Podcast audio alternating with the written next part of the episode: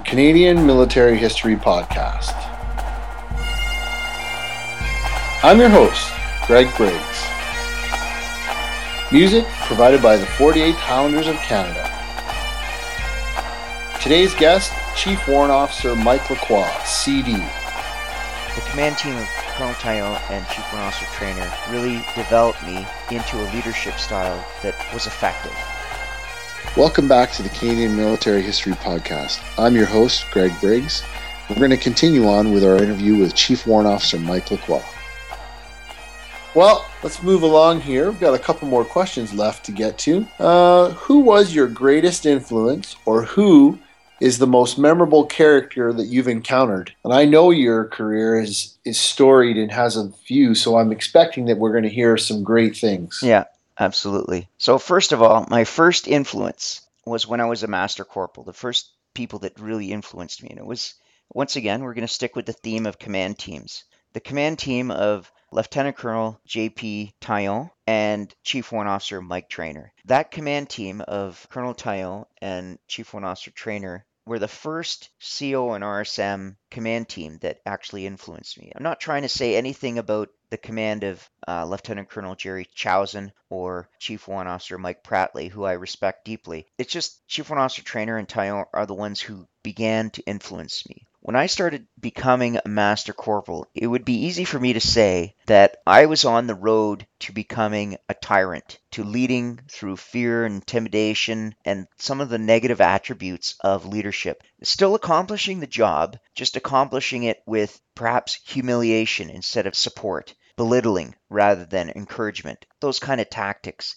And the command team of Colonel Taillon and Chief Warrant Officer Trainer, they were the first to do professional development sessions. And I think you might have been at some of them, where you do critical analysis of leadership problems, and you'd have to present in front of the group. They were the first people that actually called you to task based on your behavior and what were you modeling. What type of leadership style were you attempting to use in a given situation? And I really think those lessons really sunk in. One of the instances, I mean, this is very minor, but whatever, I was on duty in the orderly room, and what the standard was at the time, that if you were the duty sergeant or the duty corporal, you were expected to be in your service dress. So you weren't allowed to wear combats for that parade night. You had to be turned out properly. You'd be inspected by the R S M. And I was in the orderly room, and I picked up the nasty, disgusting habit of chewing tobacco at the time. And I had a big wad of chew in my mouth, and I was the super keen master corporal who knew everything. And Colonel Taillon came in the orderly room, and he said, "Don't you dare spit that anywhere in here." And what I was planning to do was spit it in the garbage can.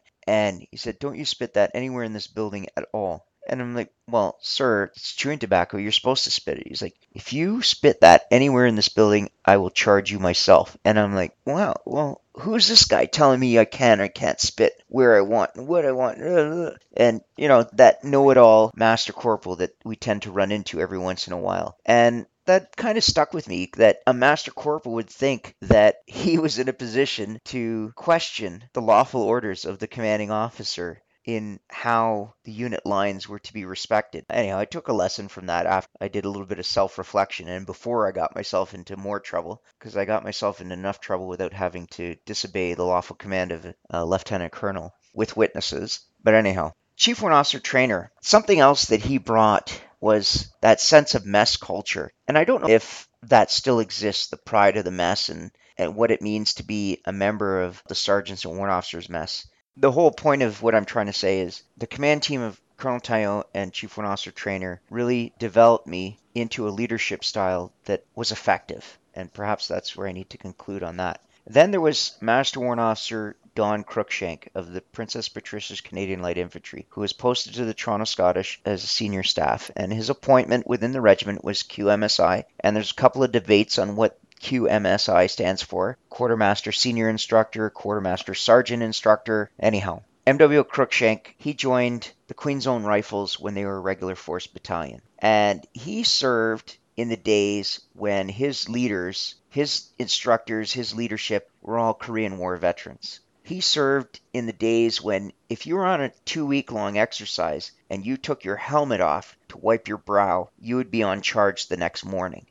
twenty-five dollar fine, march the next guilty bastard in. That was the life he learned and lived by. When he was living the life of a young private in Platoon, not Platoon the movie, but in the platoon of the Queen's Own Rifles, he would be formed up, and then they'd be doing whatever job they'd be doing, and then whoever the leader was would say, okay, everybody who wants to go for a smoke break, you got five minutes. Everyone else, we're doing push-ups. Being a smart private, Don Cruikshank decided to take up smoking. Now, he came to us at approximately the same time as the command team that I spoke of, Lieutenant Colonel Taillon and Chief Warrant Officer Mike Traynor, wearing the cap badge of the P P C L I because the Queen's Own had returned to their historical origins of being a reserve unit after being a regular force battalion. He became a member of the Princess Patricia's Canadian Light Infantry, and he came into the Toronto Scottish, and, and he was a really good, valued mentor. And one of the skill sets that he brought to us was his weapons skills.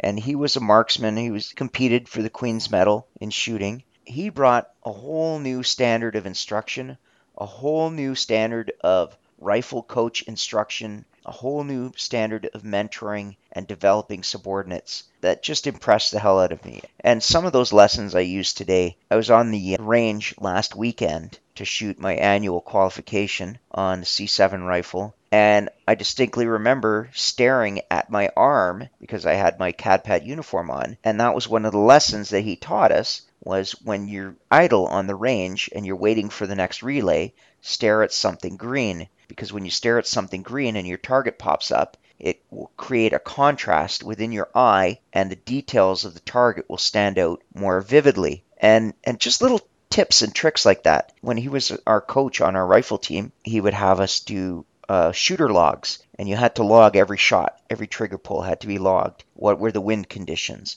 What were the lighting conditions that day? Was it raining? What was the ground like? And all these little things. And I listen to instructors now teaching our acronym HABIT: holding, aiming, breathing, instinctive position, and trigger manipulation. And I get that they understand the acronym and they understand what the words mean, but I question whether or not they truly understand the complexity of what they're trying to teach. And someone like M W O Don Cruikshank, Crankershanker, would be able to not only say those words, but give you a meaning of what those words meant beyond the fancy little acronym. And he also had a little bit of a comedic leadership style. If you messed up, he'd say things like, I'll rip your lips off, and things of that nature. And, and just, he would never rip your lips off, but you certainly did envision what that would look like and what that would feel like when he would do it.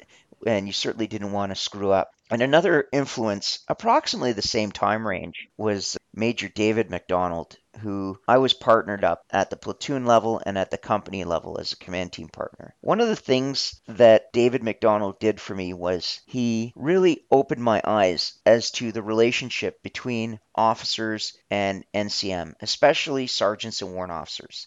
The way that I was developing in my leadership style and the model that I was following was truly an us versus them sort of situation, where we had our mess, it was a sergeant's mess, and no officers are allowed, and the officers are all screwed up, and they're messed up all the time, and only sergeants and warrant officers know anything. One of the arguments that I put forward was, well, look at the rank structure. The N C M rank structure ends at the regimental level, where the officer rank structure ends at the Army or C F level. So clearly officers are less dedicated and loyal to the regiment because of their goals. And he turned to me and he said, do you really think that I'm going to be a general? And I just sat there and looked at him going, uh, what do you mean?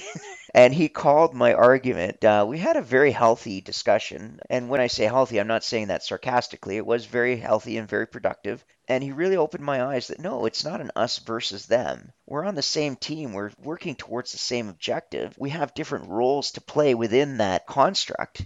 And yes, there is an N C M corps. There is uh, the sergeants and warrant officers. And there are the officer corps, and there's junior officers and, and senior officers, subalterns, and all the all the different divisions within the officer ranks. But if you have that animosity or that friction between your, your sergeants and warrant officers and your officer corps, there's absolutely nothing you can achieve.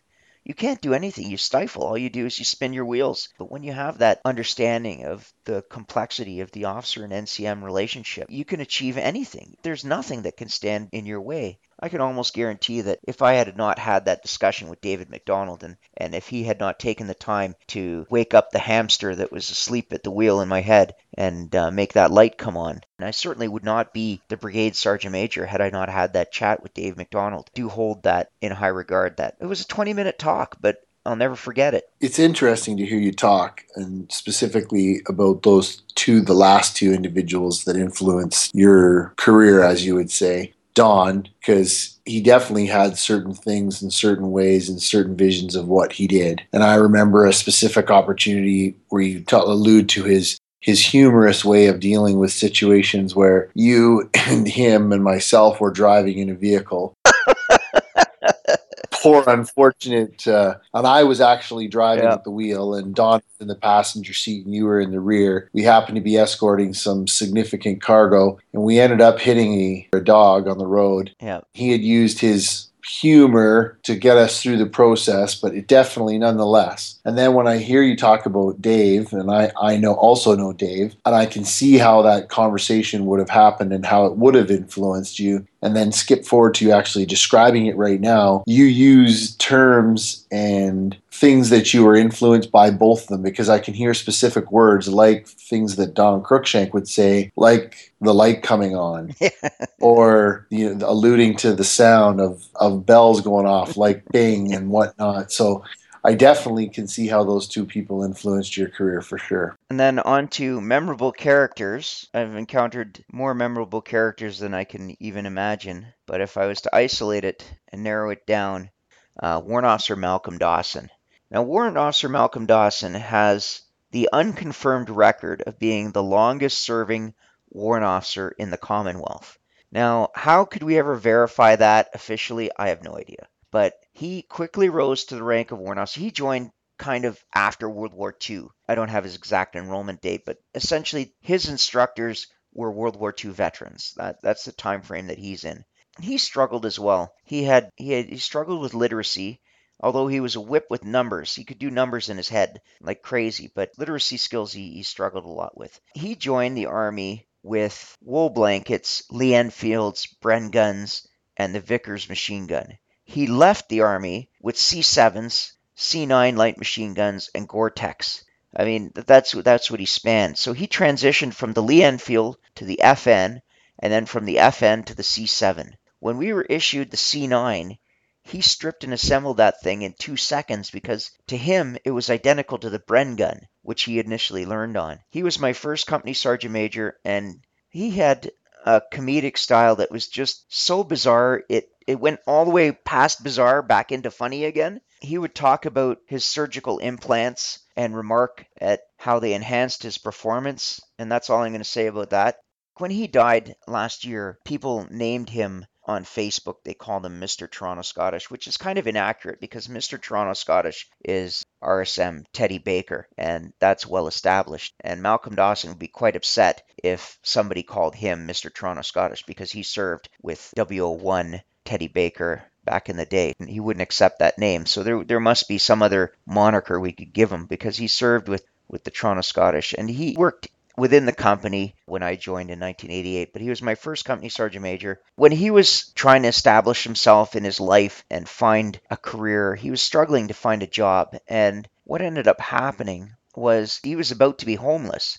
And then Colonel Hugh Stewart, a former commanding officer of the Toronto Scottish, he worked at the bank. He essentially got him a job as a mail courier. He would simply go around the bank greeting people and moving paper from one desk to another. And that was his full-time job that kept him from being homeless, that kept him with a roof over his head and, and food on the table. Thank goodness for Colonel Stewart and his initiative to care for Malcolm Dawson and make sure that he was looked after in his time of need. And, and that's something that still is applicable today because we have soldiers who have rough spots and end up in a time of need. And it's so easy to say, oh, I don't know what to do. That's not my problem. People like Colonel Stewart cared enough to make sure that his soldier, his his Malcolm Dawson, had a roof over his head and was able to put food on his table and raise his family. Just an incredible character. Just to summarize, the, the Toronto Scottish named the regimental stores after Malcolm. That's where he finished his time with the Toronto Scottish. was in the regimental stores before his health started to fail. That was good old Malcolm. Definitely Mal was one of those guys that he's got a, a part of anybody who is in the Toronto Scottish up to just before his death. If you were in the Toronto Scottish, you know Malcolm Dawson, that's for sure. Yeah. Well, it looks like we're coming up onto our final question here. What was the greatest challenge you had to overcome? Now, believe it or not, this is one that I had to struggle with a little bit. I do have some notes, and I'm still trying to figure out which one is my real struggle. One of the things I, I've always struggled with was, um, especially as a leader, was, let me start at the beginning here. So in nineteen eighty-eight, I joined the infantry, and I joined the infantry the first year that women were allowed to join the infantry. During my career, I got no special favors, no advanced promotions. I got all the way through the ranks to the rank of Chief Warrant Officer. I held two appointments as an R S M, one of those overseas, and I have a third appointment as Brigade Sergeant Major. And right now, there are no women Chief Warrant Officers in the infantry. And the thing that I struggle with is, I mean, what is it that is preventing my female peers from achieving that goal? Is it family? Is it raising children? What is it that I can do to get a better representation of women within the infantry branch? And without being condescending and without extending that special favor. And one of the things that I caution people with is mistaking mentoring with favoritism. That can be a real stumbling block, that someone would withhold mentoring to, whether it's a female soldier or a male soldier, doesn't matter, but they would withhold mentoring because it would be perceived as favoritism. And that's another challenge as well. It would be a great achievement to see, especially since I've been there from day one, to have some female peers. And don't get me wrong, there have been female R S Ms. Like in the service battalion, there was Beverly Yates. In the signals regiment, there was April White, and I believe she had a predecessor before her who held the appointment. But I'm talking about the infantry, and we have people like Margaret Starwars and Sergeant Ireland out in the Lincoln and Welland, who, who I hope will develop into exceptional regimental sergeant majors and chief warrant officers. It's more of something that we're still waiting to see the fruit of that seed planted in nineteen eighty-eight. Another challenge that I'm still working on is learning to work with my disability. And people will look at me and they'll say, you're not disabled. What's the matter with you? And you, you try and compare yourself with people like Jody Mitic, who's missing two legs, and you go, no, you're not disabled. But I do have a disability, and you just can't see it. It's interesting that I play with an audio medium and I'm hearing impaired. It's an interesting struggle because I enter into new personal relationships. For example, I entered into the use of force office at York Regional Police. And one of the guys in the office, after he found out that I I have hearing damage, and it's work-related hearing damage on the job with the military, I have that hearing damage, and he goes, you know, I always thought you were a jerk. I didn't realize you couldn't hear me. And it's things like that that really are stunning, because I don't perceive that, that that's the way I'm being looked at simply by not being able to hear what someone says. I do have kick-ass hearing aids. They're five thousand dollars. You can't even see them. They're invisible. But sometimes the batteries only last ten minutes. So I'll set up to go somewhere. I'll set up to go watch a movie or something. And then halfway through the movie, my battery will cut out. So I have the warning chime going off in one ear because the right battery has died on me. Even as we sit right now, the ringing in my ears is fierce. It's at an exceptional level, that ringing, that consistent ringing. And one thing that I can say that's helped me with this challenge is the Royal Canadian Legion. When I applied for veterans benefits to be compensated for my hearing loss, and this is this is a result of a range incident where we were ordered not to wear hearing protection. I was assigned the C nine light machine gun for that range, and the notion was, well, first of all, they forgot to bring hearing protection. So let's put that right out there right off the bat. Hearing protection was forgotten back at home. And instead of canceling the range and turning in the ammo or whipping out a credit card and going to Home Hardware and buying hearing protection for everyone, they said, press on. And the logic was, since the C seven family of rifles was new, five five six is only point zero zero three larger than a twenty-two, and you don't need hearing protection to fire twenty-twos. We went for a full day practice in nineteen ninety, firing with no hearing protection, and my ears have been ringing every single day consistently since that day. Yeah, this this is something that I, that that I have been struggling with, and it isn't a work-related injury. It is documented. the Royal Canadian Legion was the hero of the story, because I was applying for my veterans benefits and I was being denied and turned away, and, and I was going through all the steps that you have to go through to receive your veterans benefits. And then finally someone said, have you been to the Legion? I said, well, I'm not a member of the Legion. They said, it doesn't matter. You don't even have to be a member of the Legion, although I probably should now. I went in to see the Legion lawyer, and within four months, after having been through the Veterans Affairs process for over four years, after four months, the Legion lawyer had my veterans claim solved, resolved, put away, and done, closed. It was done. It definitely seems like a fairly significant challenge. It's one that you are one hundred percent correct in, in that people not understanding the concept of audio exclusion as it pertains to a stressful situation is not the same at all with regards to training situations and scenarios where hearing protection is an absolute must, and that in certain situations, regard with depending upon what the, the levels or the D B levels are, that sometimes you may even have to double plug to ensure that you have prolonged hearing for the remainder of your lifetime, because a lot of people don't necessarily understand that hearing isn't one of those things that we can fix. We can try to give you implants, or we can try to give you, as you have, hearing aids, but you can't fix an inner ear. It's one of those things that once it's It's gone. It's gone. Yeah. It seems like you've had a few uh, fairly significant challenges, and that you seem to have come through them uh, quite handily, and it's served you well into the, put you into the position where you are as as the chief right now in the brigade that you work in. Yeah, I've been pretty lucky, I have to say it. Definitely. It seems like we've come to the end of the interview. Is there any other projects that you're currently working on right now, Mike? Yeah, actually, we're working on the rededication of Coronation Park in Toronto. Essentially, Coronation Park sits directly south of Fort York Armory. It's at the foot of Strawn Avenue and the Lakeshore. It's in the area of Bathurst and Lakeshore in Toronto. And on the twenty-eighth of September, we're going to hold a rededication ceremony in Coronation Park. This rededication is something that I'm looking forward to.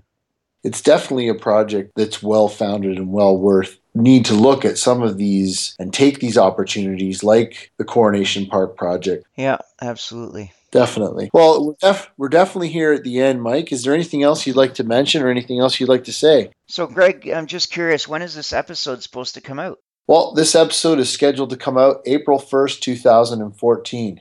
Oh, so you mean April Fool's Day? Yep, definitely. April Fool's Day. It's time to let the audience off the hook, and what I want to do is I want to thank Greg Briggs for stepping in on my April Fool's prank episode of the Canadian Military History Podcast and taking over the reins as the host. I think he did an admirable job. So thank you, Greg, for stepping in, being the host of the show, and helping me with a little prank on the audience, and hopefully everyone appreciates my little twist.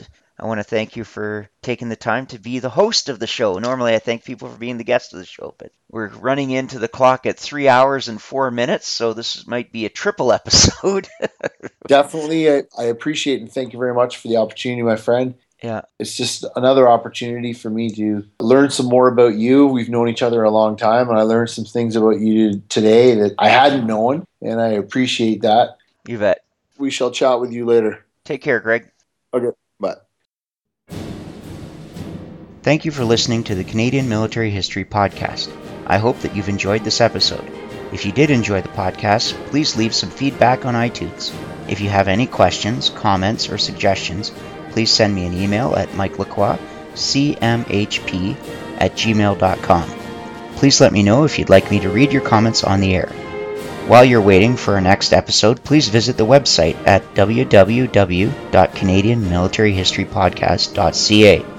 or the C M H P Facebook page. If you'd like to support the podcast by making a donation, please click the PayPal link on the webpage. The next time you're considering buying something from amazon dot c a, please visit the Canadian Military History Podcast website and click on my Amazon link. A small portion of your purchase goes directly towards the support and maintenance of the podcast. However, your great price from Amazon doesn't change. All donations will go directly into the production of the podcast. All music is used with the express permission of the commanding officer. End tag music is provided by the Princess Patricia's Canadian Light Infantry. Views and opinions are those of the guests of the Canadian Military History Podcast and do not necessarily reflect the opinions of Mike Lacroix Productions, the Government of Canada, or the Department of National Defence. This is a Mike Lacroix production.